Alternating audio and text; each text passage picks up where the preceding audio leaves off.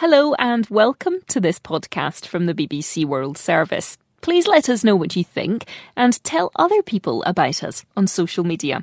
Podcasts from the BBC World Service are supported by advertising. Wir von Enterprise Rent a Car passen unsere Mobilitätslösungen an Ihre geschäftlichen Anforderungen an, wie auch immer diese aussehen mögen. Ob Sie nun stundenweise Autos für Ihr Verkaufsteam brauchen, Wochen, Monats- oder Jahreweise, Transporter für die Auslieferung Ihrer Produkte oder eine Flotte von Ersatzfahrzeugen für den Fall, dass Ihre Kunden Bedarf haben, Enterprise Rent a Car hat alles, was Sie benötigen. Und mit mehr Filialen an mehr Standorten auf der ganzen Welt sind wir überall dort, wo Sie uns suchen. Bei enterprise.de finden Sie alles, was Sie brauchen. Welcome to the English we speak with you, Neil. And you, Jia Ying. And for today's English phrase, we're off to the theatre, but not literally.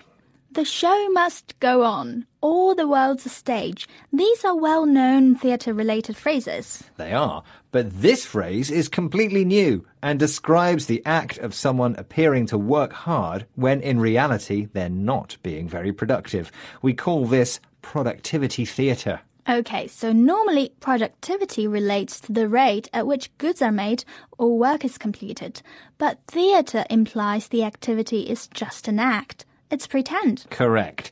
Theatre, used as an adjective, can describe someone's exaggerated or insincere behaviour. We can call this theatrical. So, in the workplace, someone may try to look busy by speaking loudly or shuffling lots of paper, but it's an act. They are performing productivity theatre. So, we shouldn't be fooled. Looking busy doesn't mean you are busy. I think we should hear more about this in these examples. She says she hasn't time to write the report, but I know it's just productivity theatre. Typing loudly at work isn't really being efficient. It's just productivity theatre. She always claims she has to work late, but I know she slinks off when everyone's gone home. It's productivity theatre. In this The English We Speak program, we're hearing about the new phrase productivity theatre, which describes the act of workers giving the impression of working hard when in reality they aren't. It's all an act. Something you would never do, Neil. Oh, of course.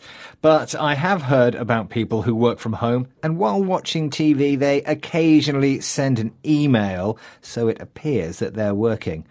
A great example of productivity theatre. I know people who say they're very busy, and I see them on their computer doing online shopping. Productivity theatre? Yes, indeed. Hmm. You know, I might give productivity theatre a try, Jia Ying. Not before you finish all your work. Okay, more productivity and less theatre for now. See you next time. Bye.